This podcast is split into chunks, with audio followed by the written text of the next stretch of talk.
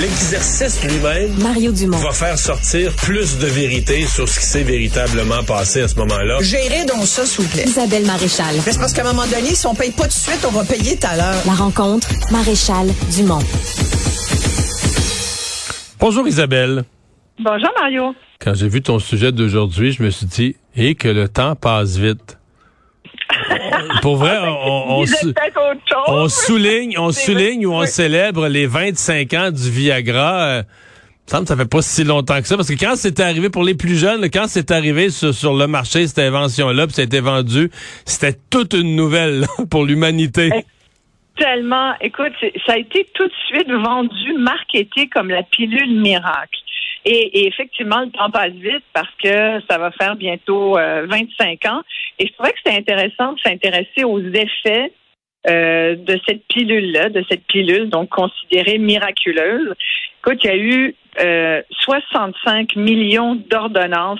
C'est un des chiffres que j'ai trouvé là. Puis c'est c'est pas euh, c'est pas de 2022, là, c'était il y a une couple d'années. Il y a eu évidemment des milliards de, de comprimés qui ont été vendus exact aussi par la suite.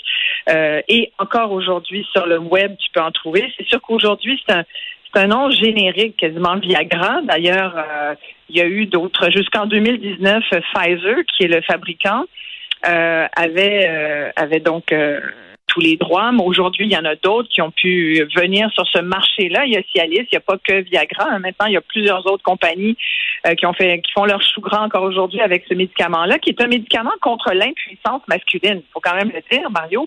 C'est un médicament qui est venu dire aux hommes, regardez, là, inquiétez-vous plus, les gars. Vous avez juste à prendre cette petite pilule bleue et ça va bien aller. Et euh, tu vois, euh, j'ai eu l'occasion de faire un documentaire pour. euh, c'est pour ça que je me suis intéressée à la chose. J'en ai fait un documentaire que, je produis, qui est d'ailleurs diffusé ce soir à la télévision de Radio Canada, qui est porté par le comédien Vincent Gratton. Et, et on a donné la parole à des Québécois pour voir un peu où en était leur santé sexuelle après 25 ans d'utilisation de, de Viagra. Puis, tu sais, la santé sexuelle masculine, on n'en parle pas tant que ça. On parle plus de la sexualité féminine euh, parce que les filles, les femmes en parlent plus. On est, on est peut-être plus euh, ouvertes à en discuter. Vous, en gars, c'est pas un sujet que vous abordez tellement. Hein? En parles-tu, toi, avec tes amis? Non, pas tant, mais je veux dire, parce que tu parles de la sexualité masculine, mais tu pourrais mettre euh, tous les sujets masculins, masculines sont moins discutés, là. Exactement, exactement. Puis quand il s'agit, tu sais, je te disais tout à l'heure, c'est un médicament contre l'impuissance masculine. C'est- vraiment un médicament dont l'enjeu central, c'est la performance. C'est quand on parle de sexualité masculine, euh, pour un gars, euh, ça veut dire être valorisé par son érection. Les, les gars à qui on a parlé, les hommes qui ont témoigné dans le documentaire le disent. Pour eux, là, le, le, le suprême de la virilité, c'est un pénis bien bandé. Et puis pour bien des femmes aussi, c'est la même chose. Des images qui ont été mythifiées, surdimensionnées par la porno. Puis aujourd'hui, ce qu'on se rend compte aussi, c'est que la pornographie, puis le, euh, la pornographie qui est présente dans la vie de pas mal tout le monde aujourd'hui, y compris les jeunes, c'est que ça- on en est venu à une les espèce de jeunes, perte de désir. Oui, oui, les jeunes, oui, oui, tout à fait. Les très jeunes, semble-t-il.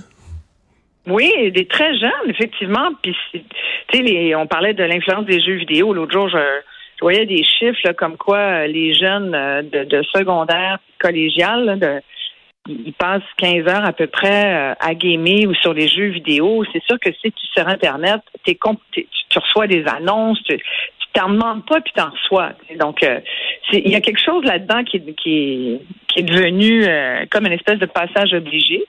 Bref, ça atteint le désir. Et aujourd'hui, et c'est ça que je trouvais intéressant de se dire, après 25 ans de Viagra, est-ce que cette pilule-là est capable de compenser pour la perte de désir que beaucoup de gens vivent aujourd'hui? Et, et, et qui se transmet, qui se traduit, pardon, par souvent une dysfonction érectile, mais aussi par une routine, par un désintérêt. Je disais dernièrement, c'est que de plus en plus de jeunes euh, qui décident de ne pas avoir de relations sexuelles avant le mariage. Il y a un courant là, qui, qui nous vient euh, du sud des États-Unis, de ce qu'on appelle la Bible Belt, mais où, là-bas, là, c'est très, très, très mis à l'avant. Là, tu sais, les- les- la virginité, par mais exemple. pour des raisons religieuses. Pour des régions, oui, de Bible Belt, là, c'est Ouais, ouais. l'espèce de ceinture. Mais est-ce qu'il y en a qui euh, veulent la répéter Bible, ça ouais. pour des raisons de, de non religieuses, de garder le mystère ou de garder le, le- le- l'ex- Oui. Ah oui? Oui, puis J'ai pas entendu cette tendance. Ben, et c'est une tendance, ça reste marginal. Ouais. tu sais, je pense. mais, mais quand tu regardes, euh, quand, quand tu dis des choses là-dessus, il y en a effectivement, puis ça pourrait être l'objet d'un autre documentaire. puis Je trouve ça fascinant, moi, que des jeunes de 18, 19, 20, euh, 25 ans se, se gardent, entre guillemets, pour, euh, pour une virginité pour la personne avec qui ils estiment vouloir passer le reste de Il leur pourrait, vie. il pourrait changer d'idée vite, par exemple, l'histoire d'un seul soir. là. C'est le genre d'affaire, c'est le genre, c'est le genre de, de- de- d'engagement qu'il faut que tu reprennes de chaque matin, chaque soir. Exactement, mais c'est quand même fascinant de voir ça. Ça veut dire, Ouais, ouais. tu sais, tu disais, est-ce que c'est pour des raisons religieuses? Il peut y avoir plein de raisons. Ça peut, c'est une façon aussi peut-être de repousser la chose puis de dire, regarde, euh, moi, je veux pas penser à ça. Je fais plein d'autres choses dans ma vie. Tu sais, il y, y a des gens qui sont, autant il y a des gens qui sont polyamoureux, qui les collectionnent, autant il y a des gens qui sont euh, inamoureux, c'est-à-dire eux, l'amour ne fait pas partie de leur vie. Il y a d'autres choses que ça, puis ils ont une vie pleine quand même. Alors, ça veut dire que tu mets de côté le rapport sexuel, puis il y a des couples aussi qui vivent sans rapport sexuel parce qu'ils se disent, nous, c'est autre chose. Le- la vie t'amène parfois euh, ailleurs. Tu sais, dans, le documentaire, on commence tout de suite avec euh, Winston McQuaid, qui, euh, qui lui, euh, a, beaucoup parlé du rapport de la sexualité chez les hommes, qui a beaucoup contribué à libérer la parole masculine. Je trouve que Winston est un homme fabuleux, tu sais, qui à son âge continue, c'est un bel homme et tout. Puis il a parlé de sexualité après son, son cancer de la prostate. Il racontait à quel point ça l'avait ça l'avait vraiment euh, atteint dans sa dans sa masculinité. Si tu veux, il y a un extrait du documentaire que j'aimerais te faire entendre. C'est comme si on remettait en question toute ma masculinité. Et moi, tu me faire pointer la rue en me disant Hey, ce gars-là bande pas. Claire de même. Confiance et paresse. Oh! Paresse parce que j'ai rien à faire. J'ai juste à prendre le comprimé puis j'ai une garantie. Et la confiance, c'est que c'est vrai que ça en donne. Tu vois, et Winston, Winston qui dit ça m'a remis en cause dans ma masculinité. Puis le gars que t'entendais après, c'est Pascal, un camionneur, 45 ans, type mal alpha, de la moto. Puis il a hésité avant de témoigner parce que ce qui est fabuleux, c'est qu'on a réussi à avoir des témoignages. Puis lui, il disait, Hey, je vais tout faire pointer du coup de doigt comme le gars qui bande pas. Il y a aucun gars qui va avoir cette étiquette-là. Puis lui, il disait qu'il prend du Viagra depuis plusieurs années. Puis c'est lui, la vallée, qui disait que dans le fond, ça donne effectivement beaucoup de confiance aux hommes. Sauf que je me rends compte après 25 ans, et puis c'est un peu une question qu'on pose, c'est est-ce que ça compense pour cette fameuse perte de désir, puis comment ça se fait qu'on est rendu avec ce problème-là de perte de désir, puis pour moi qui me dit c'est les sexologues, tu vois, euh, qui le voient dans leur cabinet euh, médicaux, les gens, ça devient, c'est devenu vraiment la perte de désir une euh, une vraie raison pour aller consulter. Et euh, et, et, on- faut agir là-dessus, mais il y a tellement, c'est tellement complexe la sexualité et masculine et Mais féminine. je pense que c'est ça la.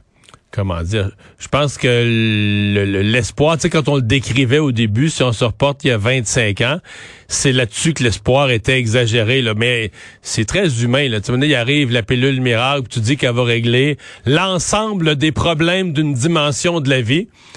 Finalement, tu te rends compte, après 25 ans, oui, elle en règle un, là, techniquement, mécaniquement, mais Ouais. nos espoirs, nos espoirs étaient peut-être trop grands. Même pour les gars, exact. Puis même pour les gars, si on dit souvent, ah, les femmes, il faut qu'elles soient de bonne humeur, faut qu'elles, faut que ça, faut qu'elles veuillent, puis faut que ça y tente, faut qu'il y ait comme tout un environnement. Alors que les gars, ok, dans les préjugés, les gars, pas besoin d'y penser. là.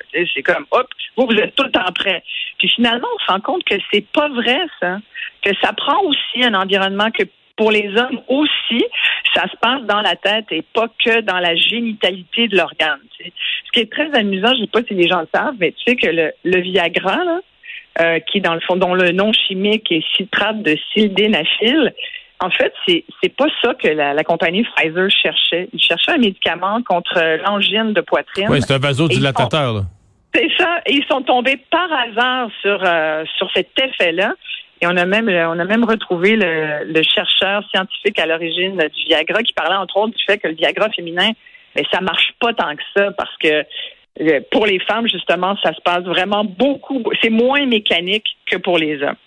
Très intéressant, en tout cas, de se poser des questions par rapport à notre sexualité. Puis, je dirais en terminant, il faut, faut se souvenir que faut être un peu dans l'abandon. Il faut, faut être quand même ouvert euh, et pas juste être sur l'alcool.